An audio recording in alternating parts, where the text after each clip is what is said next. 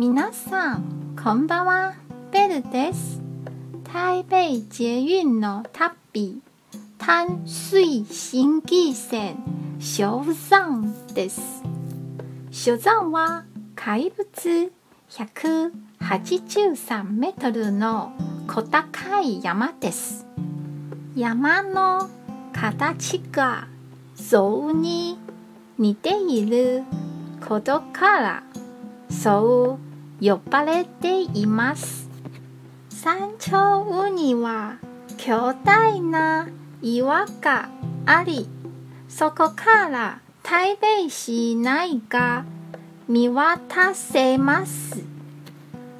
とても簡単に登れるのでおすすめですよ。今日も一日お疲れ様でした。ゆっくりお休みくださいね。じゃあ、またね